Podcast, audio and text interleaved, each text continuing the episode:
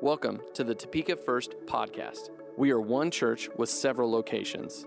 Our mission is to reach our community with the message of Jesus. If you would like to give to support this podcast and the ministries of our church, please visit topekafirst.com slash giving.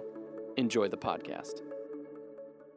Well, it's great to see you guys. And, uh, you know, this is a great time of year as we wrap up this year and we're getting ready to jump into 2019. Who thought 2019 would ever come, for goodness sake? Well, it's not here yet, but it's on the way. All right. Well, I want to speak to you this morning uh, about finishing well. You know, we're, th- we're at the end of this year and we're looking towards another one, but it's easy for us to be able to start out well. Uh, when we begin a race. But usually uh, it ends up catching us and uh, we may get caught up you know, there's trending uh, news stories that happen now, just it's different now. You know, it used to be the trending news story was on the newspaper or it was in a, a magazine or something like that. Uh, but now it's on the internet, right? And so those things are trending and they come and they hit your phone all of a sudden and you, you find that something's taking place. Well, usually they're trying to get you with one picture, right? Uh, but a lot of times, what we see in a race is we see the beginning, a picture of those in the beginning, and we see this big crowd, and then we see the ending when they're coming al- along uh, past the uh, finish line and breaking the tape and such. Uh, but uh, r- running the race is not just about starting. Uh, really, running the race is about finishing well, and we do that only by God's grace it's so easy for us to think about the beginning or the end that we miss out and we ignore the middle of the race, which really is an important part of the race.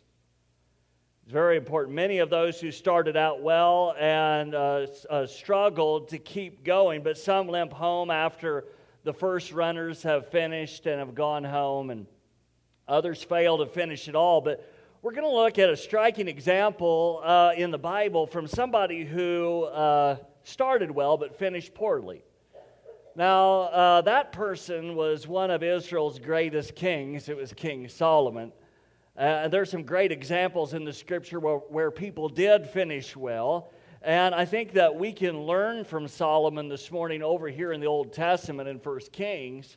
Uh, we can learn from him, but from those who have uh, ran the race to the end, we can emulate their lives. We can let them be an example. But for Solomon, we can learn maybe from the pitfalls that he walked through in his life that threw him off course. Because we can all be thrown off course at times, can't we? Just the facts about it. Uh, a former president from Moody Bible Institute said this He said, It's important to start right, but it is imperative to end well. Also, the Greeks had a race in their Olympic Games, and in, in this game, uh, it was unique. The winner was not the person, who, the runner who finished first, but it was the runner who finished with his torch still lit. And we need to be people and should desire to be people that run across the finish line with our torch on fire. For some of it, for some of us, it may not be real bright, but it's still there. That's the goal, right? We want to get across that finish line. Let's look together in 1 Kings chapter 3, verse 5, as we start out reading this morning. It says this At Gibeon, the Lord appeared to Solomon during the night in a dream, and God said, Ask for whatever you want me to give you. Solomon answered, You have shown great kindness to your servant, my father David. His father was King David, because he was faithful to you and righteous and upright in heart. He had his failings, though. We know that. Uh, you have continued this great kindness to him and have given him a son to sit on the, the, his throne this very day. Now, Lord my God, you have made your servant king in place of my father David, but I am only a little child and do not know how to carry out my duties. He's humbling himself before God. Your servant is here among the people you have chosen, a great people, too numerous to count or number. So give your servant a discerning heart to govern your people and, and to distinguish between right and wrong. For who is able to govern this great people of yours? The Lord is pleased that Solomon had asked for this. So it's kind of here that the Lord basically says, Since you were humble and you weren't selfish, uh, this is what I'm going to do for you. Then, if we jump over into verse 12, it says this it says, I will give you a wise and discerning heart so that there will never be. That there will never have been anyone like you, nor will there ever be. And we see that God goes on to say, I will give you, in verse 13, both wealth and honor, so that in your lifetime you will have no equal among kings. And if you walk in obedience to me and keep my decrees and commands as David your father did, I will give you a long life. So you do need to notice here that God does give him some conditions. He throws some conditions out there for him and uh, we're going to walk through this together a little bit. And really, those can we have conditions as well. But the first thing we're going to look at is that God, of God's divine favors. God provides divine favor for Solomon. And right in the beginning of his reign, the Lord met with Solomon in this dream, and the Lord granted him remarkable favor. Solomon asked for wisdom. That's what he needed. Not just knowledge. Knowledge is one thing, but wisdom is more important. Because of this smart choice, the Lord not only granted Solomon wisdom, but also wealth beyond other kings in that time. And we know if we you study Israel and what was taking place at that time, his kingdom expanded at that time more than ever. It's somewhere around 1000 BC, somewhere around that time, 3,000 years ago, approximately. And we see he goes all the way. If you know any of your geography, some do, some don't. He went all the way down to the Gulf of Aqaba. It was, it was a massive kingdom. And God was working in that kingdom there at that time. And, and God gave him international fame. But no one could have had a better start uh, than this king did with God given privileges and gifts and possessions and, and than Solomon. He just had a lot of stuff. Yet none of it prevented him from ending his reign in disaster and incurring the Lord's anger and correction. And so, yet, it, it, was a problem. It was because of all these privileges, maybe, that the, that the Lord judged Solomon more strongly. He held him accountable. And let's apply this to us. You know, we're 3,000 years down the line, we're a ways away from this. And if you're a follower of Christ, you are the, uh, the privileged recipient of the divine favors of God through his Son, Jesus Christ. And he, as we know, the scripture tells us in Ephesians that we've received every spiritual blessing in heavenly places in Christ. But none of these things in themselves will ensure our future prosperity as a body, as a church, or as individuals uh, we have to be willing to follow the Lord and finish the race well. We don't want to just start well, we want to start well. And some maybe have started well, others may not have started well, but hey, we always have an opportunity. God has, gives us an opportunity to be able to end well. And so the last thing we want to do is maybe become complacent like Solomon did. And I think it's a warning to us as followers of Jesus today.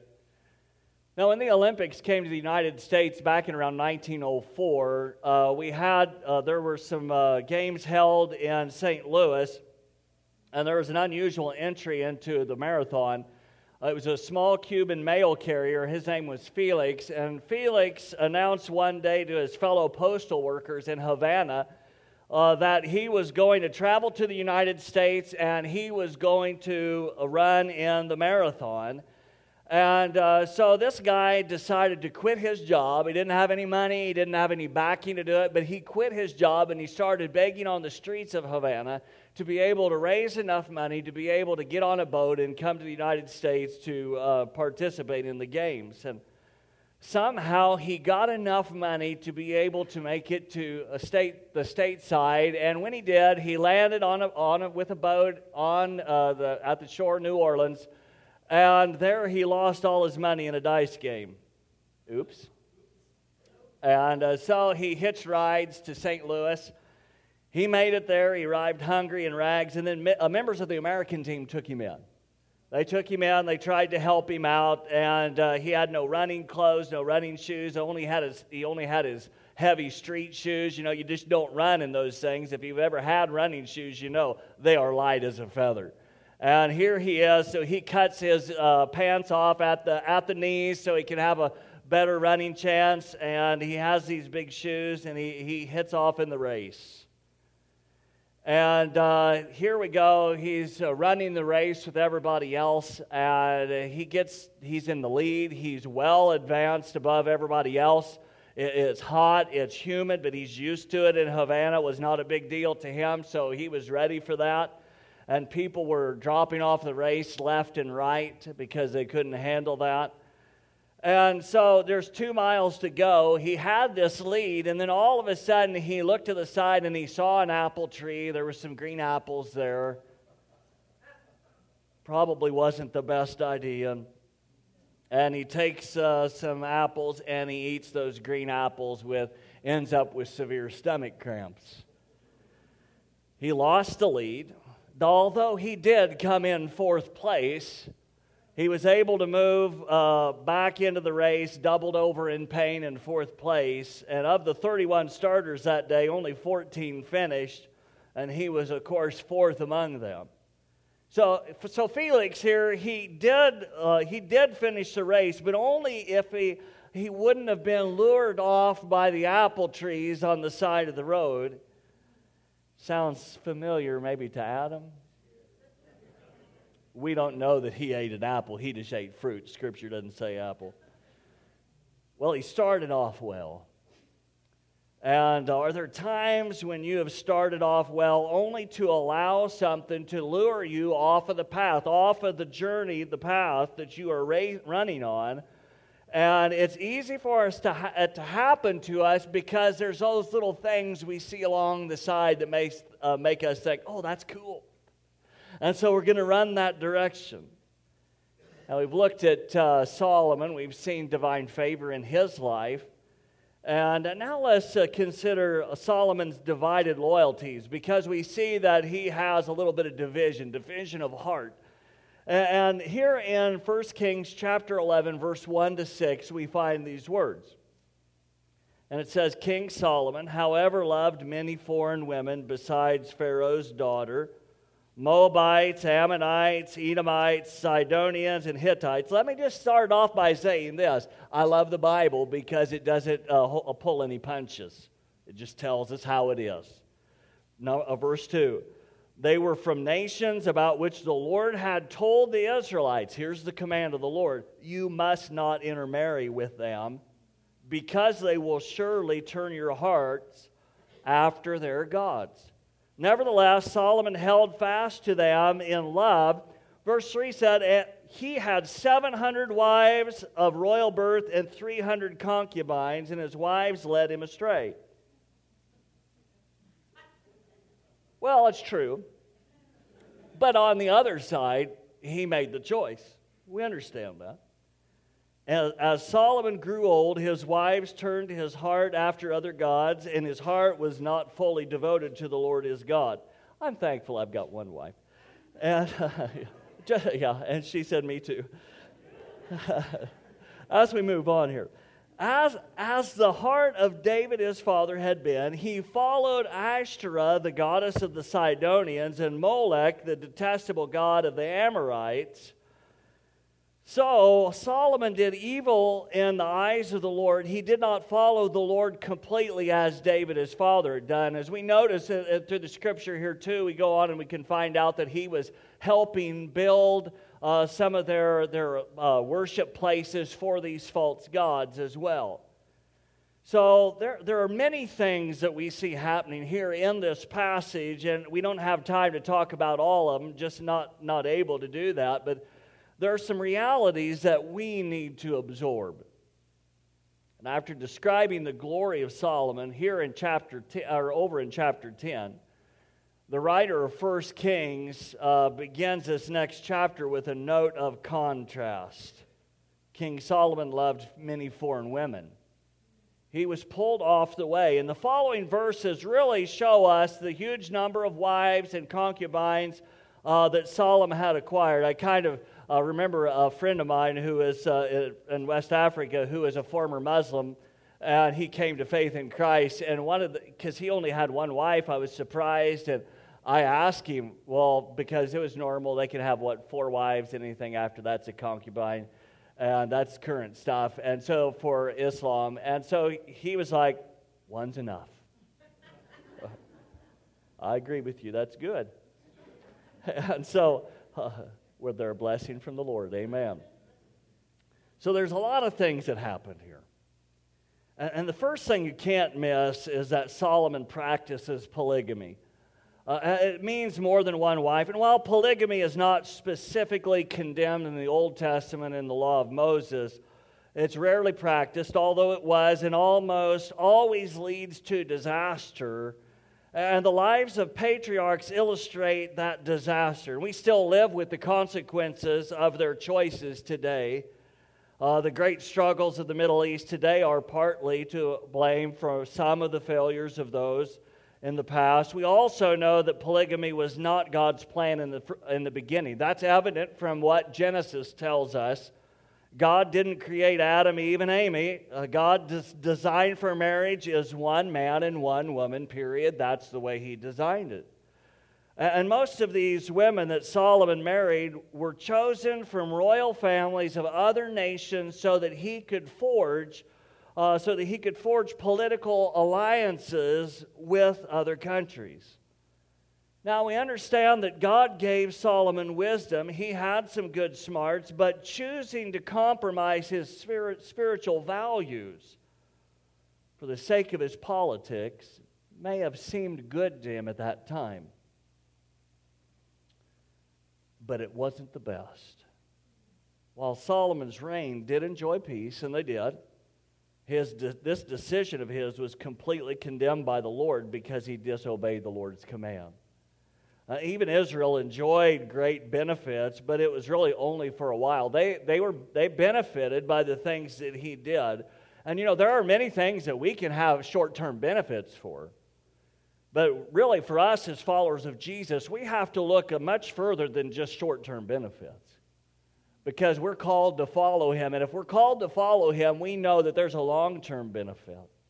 And we want to serve him and know that we will be blessed when we do really the Lord didn't call Solomon on the carpet for his polygamy. You would think that that's what he would do, but the Lord didn't condemn Solomon because these women were from different races. It had nothing to do with the intermarriage in that sense from one race to another, as, as some would, would see it. But that's not the case. In fact, uh, they, he, they were in trouble. He was in trouble because they had fo- followed false gods. And he was like, You can't marry these guys because they are serving false gods. Look at what verse 4 says there. It says, His wives turned his heart away after other gods, and his heart was not wholly devoted to the Lord his God. What we see is that Solomon had a heart problem. He had a heart problem. And the, the command of God was that they were not supposed to marry these people because they served the false gods. And we aren't saying that his choice of polygamy was good. We're not saying that at all. Uh, but he started out right because he had been blessed by God. The Lord had met him a couple times, but then Solomon turned aside. He went to that apple tree, right? Kind of like Felix. He, he decided to, hey, this is cool. This is the, this is the, the fast track uh, to make a very strong nation. So we have to apply this, though, to our lives as followers of Jesus in this day, 3,000 years later. Do you have a heart problem? We have to ask ourselves that. Is it affecting your race? Is it affecting how you're running your journey of faith? The best remedy is to start with a healthy heart and keep it that way, right? But we all know, as we saw the guys in the Old Testament, and we even see, saw some in the New Testament, that they messed up and, and they didn't always finish right. But the thing is, is we want to be able, if we mess up, choose to come back and then finish well with our torches lit. A young lady in the or a young man in the army confided to his chaplain. He said, "I've never dated a girl if uh, if he was within 50 miles of home." So his loyalty only went 50 miles to his girlfriend, right? Yeah, that young man's girlfriend had a reason to be jealous. Imagine how God felt about Solomon in that scenario. Imagine how he felt. Loyalty is important in relationships, it's important in marriage, it's important in our friendships, it's important in our relationship with God as well. And uh, the question we have to ask is our loyalty like Solomon's? If it is, we can make corrections, right? We can make those corrections and to be able to follow the Lord back in the path and not be pulled off by other things. God has favored us, He desires uh, our loyalty, but we're going to also look at some disastrous consequences because what we understand is that sometimes the consequences that we face in our lives as individuals not only affect us, it affects, uh, affects others. It, in fact, it affects the ne- next generation. Now, it's popular today's world to say what I do is only relates to me, but it doesn't relate to other people. That's a farce. That's not a reality. Uh, you can talk to psychologists and counselors who walk people through some really challenging things in their lives who they were products of someone who treated them poorly. Let's look at the disastrous consequences here.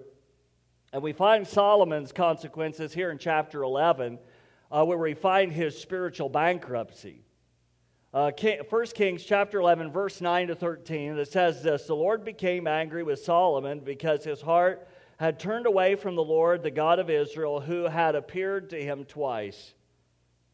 Although he had uh, forbidden Solomon to follow other gods, Solomon did not keep the Lord's command.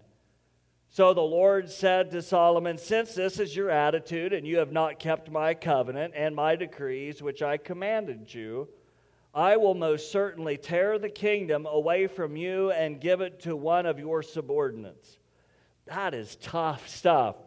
Know, he's, you know, he's in a theocracy. That's what they call that, where God is the king.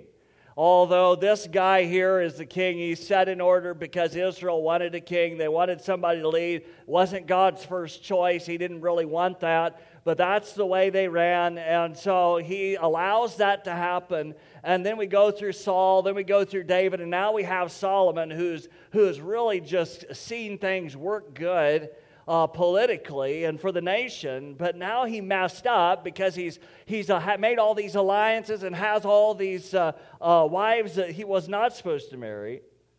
And verse 12 says, Nevertheless, and God's first of all, he's going to take that away. He says, Nevertheless, for the sake of David your father, I will not do it during your lifetime. I will tear it out of the hand of your son. Yet I will not tear the whole kingdom from him, but will give him one tribe for the sake of David, my servant, and for the sake of Jerusalem, which I have chosen. So there's kind of a caveat there, and the Lord's like, I'm gonna, I'm not gonna take it out of your hand because of your your your father David. He was faithful, and uh, but I am going to make sure that I take it out of the hand of your son, who will receive the kingdom after you. And so, to all outward appearances, Sol- Solomon's policies, uh, they seem to work well, as evidenced by Israel's increasing influence in that whole area. So, it seems like some great things happening, but everything in Solomon's life and kingdom seemed to be good. Everyone in Israel was happy, except for one person. That one person was God Himself. He was not happy about it and the Lord became angry with Solomon, and the Lord diagnosed his heart problem, and the consequence that was Solomon's outstanding reign as king would be followed by disaster. Now, we understand it's not all bad. There's still hope, right? There's still hope in the kingdom. There's still hope for Israel today. The scripture speaks of them being saved. Solomon's outstanding reign is going to be followed by disaster. And each one of us, uh, we are fully accountable to the Lord for the choices we make and uh, who we love and His commands that we either follow or we ignore them. But every day and every choice we make affects our future, whether we will finish well or poorly. I think it's important for us at this stage as we're talking about the end of this year, the start of the next year, but especially as we finish the end of this year, that we don't throw condemnation as we hear what is taking place here, that we don't feel just condemnation. But I think that it should challenge us to say, you know what, Lord, here I am as I am, I am imperfect. That's the way these guys were. They were imperfect. And then we ask God for His grace, His mercy, His forgiveness. And then we move forward and say, you know what? I want to finish with the torch lit in my hand. Because it's so easy to get up and say, Woe is me. Look, look at how much I've messed up, or look at how much this or that has happened. And the little things that pull you off the side, like the apple tree that's a little green, right? Then you get a stomach ache. I think for us as followers of Jesus, what we need to do is look up. Is look up and look to the Lord and allow the Holy Spirit to help us so that we can move forward at the end of this year and end with our torch lit. And then as we go into the next year, start with our torch lit. And then when things come, we look to Him and we allow Him to help us so that we can finish well. You know, the pressures of life, they're always going to come. They're usually going to reveal the truth and how you've been running and the, and the real state of your heart. Uh, uh, may we continue to run faithfully and finish this year. May we continue to serve Him as we run this race of life in obedience or following Christ, our Savior. And while we're thinking about the end of this year, recognize that God has good things in store for us as well. You know, He really wants each and every one of us to end strong. I think sometimes people think, well, I don't think God cares for me. It seems like nothing works right or something like that. And people are like, ah, I don't know how he, uh, he really cares, but He does care. He cares no matter what your situation is. Even if you put yourself in the situation, He cares, doesn't He? You may say, well, you know, Pastor, when we look at Solomon, we look at this in the Old Covenant, the Old Testament. You said, that is Old Testament. That's Old Covenant stuff. Uh, but have you read the, some of the things that Jesus said when he spoke about the kingdom of God, the Messiah? Over in Mark chapter 4, verse 14, he said these words. And he's talking about the, the parable of the sower. And, and this is what it says it says, The farmer sows the word or sows the seed. Some people are like seed along the are like seed along the path where the word is sown. As soon as they hear it, Satan comes and takes away the word, the word of God, or the, the good news of the kingdom that was sown in them. Verse 16 Others, like seed sown rocky places, hear the word and at once receive it with joy. They're all excited, and it's wonderful. But since they have no root, they last only a short time. When trouble or persecution comes because of the word, they quickly fall away. Still others, like seed sown among thorns, hear the word, but the worries of this life and the deceitfulness of wealth and the desires for other things come in and choke the word, making it unfruitful. Others, like seed sown on good soil, hear the word, accept the word, or accept it and produce a crop, some 30, some 60, some 100 times what was sown. I know as a pastor and having served the Lord over the years, and many of you know what it's like. You'll see those that come in and they're excited about hearing the gospel. They're excited about hearing this message. And then, then you and they, they drop off the way because this or that happens. And then you get to these others where you see those that the worries of this life, the deceitfulness of riches, all those things come in like thorns to, to crush them, to choke them. Or maybe they're pulled off to the side by eating a green apple along the way, they end up with a tummy ache. I think for us as followers of Jesus, we have to make sure that we don't turn the or to the right, uh, but we follow the Lord even when those things come our way, because they will come our way, won't they? They do. They have a way of trying to crush us. But if we will look to the Lord and allow the Lord to work in our life and trust Him, say, you know what, Lord, I'll do it your way, not my way. Solomon kind of chose to do it his way. God blessed him in many ways, and God still worked with him over the years, especially because of the nation of Israel, his chosen people. But I think that for us, and God blesses us, but we also must look to the Lord and allow God to work in our lives. You know, we don't have to end up like Solomon did. We don't have to end up that way. We can finish well. You can finish well. Why don't you say this? I can finish well. You can. And I believe you will as you look to the Lord in faith and trust Him. You may feel a little bit like the Cuban runner Felix. Maybe you feel exhausted, weighted down with the big old thick heavy shoes that weren't meant for running. Maybe in jeans or whatever it was that he was wearing that he cut off and, uh, and was wearing just to, just to make it into the show, so to speak.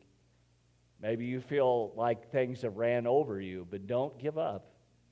Know that the Lord is here. Know that the Lord is available, and you have a race to run, and He will assist you and He will help you in every step of the way. Don't be lured off the path with the Lord. You may have been lured from running the race with your family. You may have been lured from running your race at work. You may have been lured from running your race in other areas of your life, but don't run away. So even though Felix did not win the marathon in the Olympics that year, he ran back onto the track, even with pain in his stomach, and he finished fourth. You too can come back. You too can come back. You can make things right with the Lord, and you can make sure that you're going to serve Him it may not be an easy road. It's not always an easy road, is it? We realize that, but Jesus will accept you with open arms and he will say, You know what? I'm here for you. Jesus, he, he didn't, uh, he went out for the, not, the, the, the lost one, right? He went out for the lost sheep. He didn't, he didn't just come in for, for everybody else, but he came for those who were struggling. God's grace is available for each and every one of us today. Would you stand with me? And would you do this? Finish your race with your torch still on fire. There's still got to be some fuel in your torch. There still has to be a little bit. And you know what? If you start running out, look to the Lord because through the work of His Holy Spirit, He can add fuel to your fire. You may say, you know what? I'm burned out. I'm toast. I can't do anymore. Well, you may be, but God is able to help you. And I trust that He will sustain you. Let's pray together and then we'll worship the Lord with this last song before we're dismissed. Father, we thank you this morning. We thank you, Lord, that you call us beyond ourselves. You call us to follow you. Father, you call us to learn from how Solomon handled things, and you have called us to accept your word and run with your word and allowing you to help us at every step. Father, I pray for each person in this house as we look to you in faith. We pray that you would sustain us, that you would fill us with your power, and that you would help us to finish our race well on fire. In Jesus' name, amen.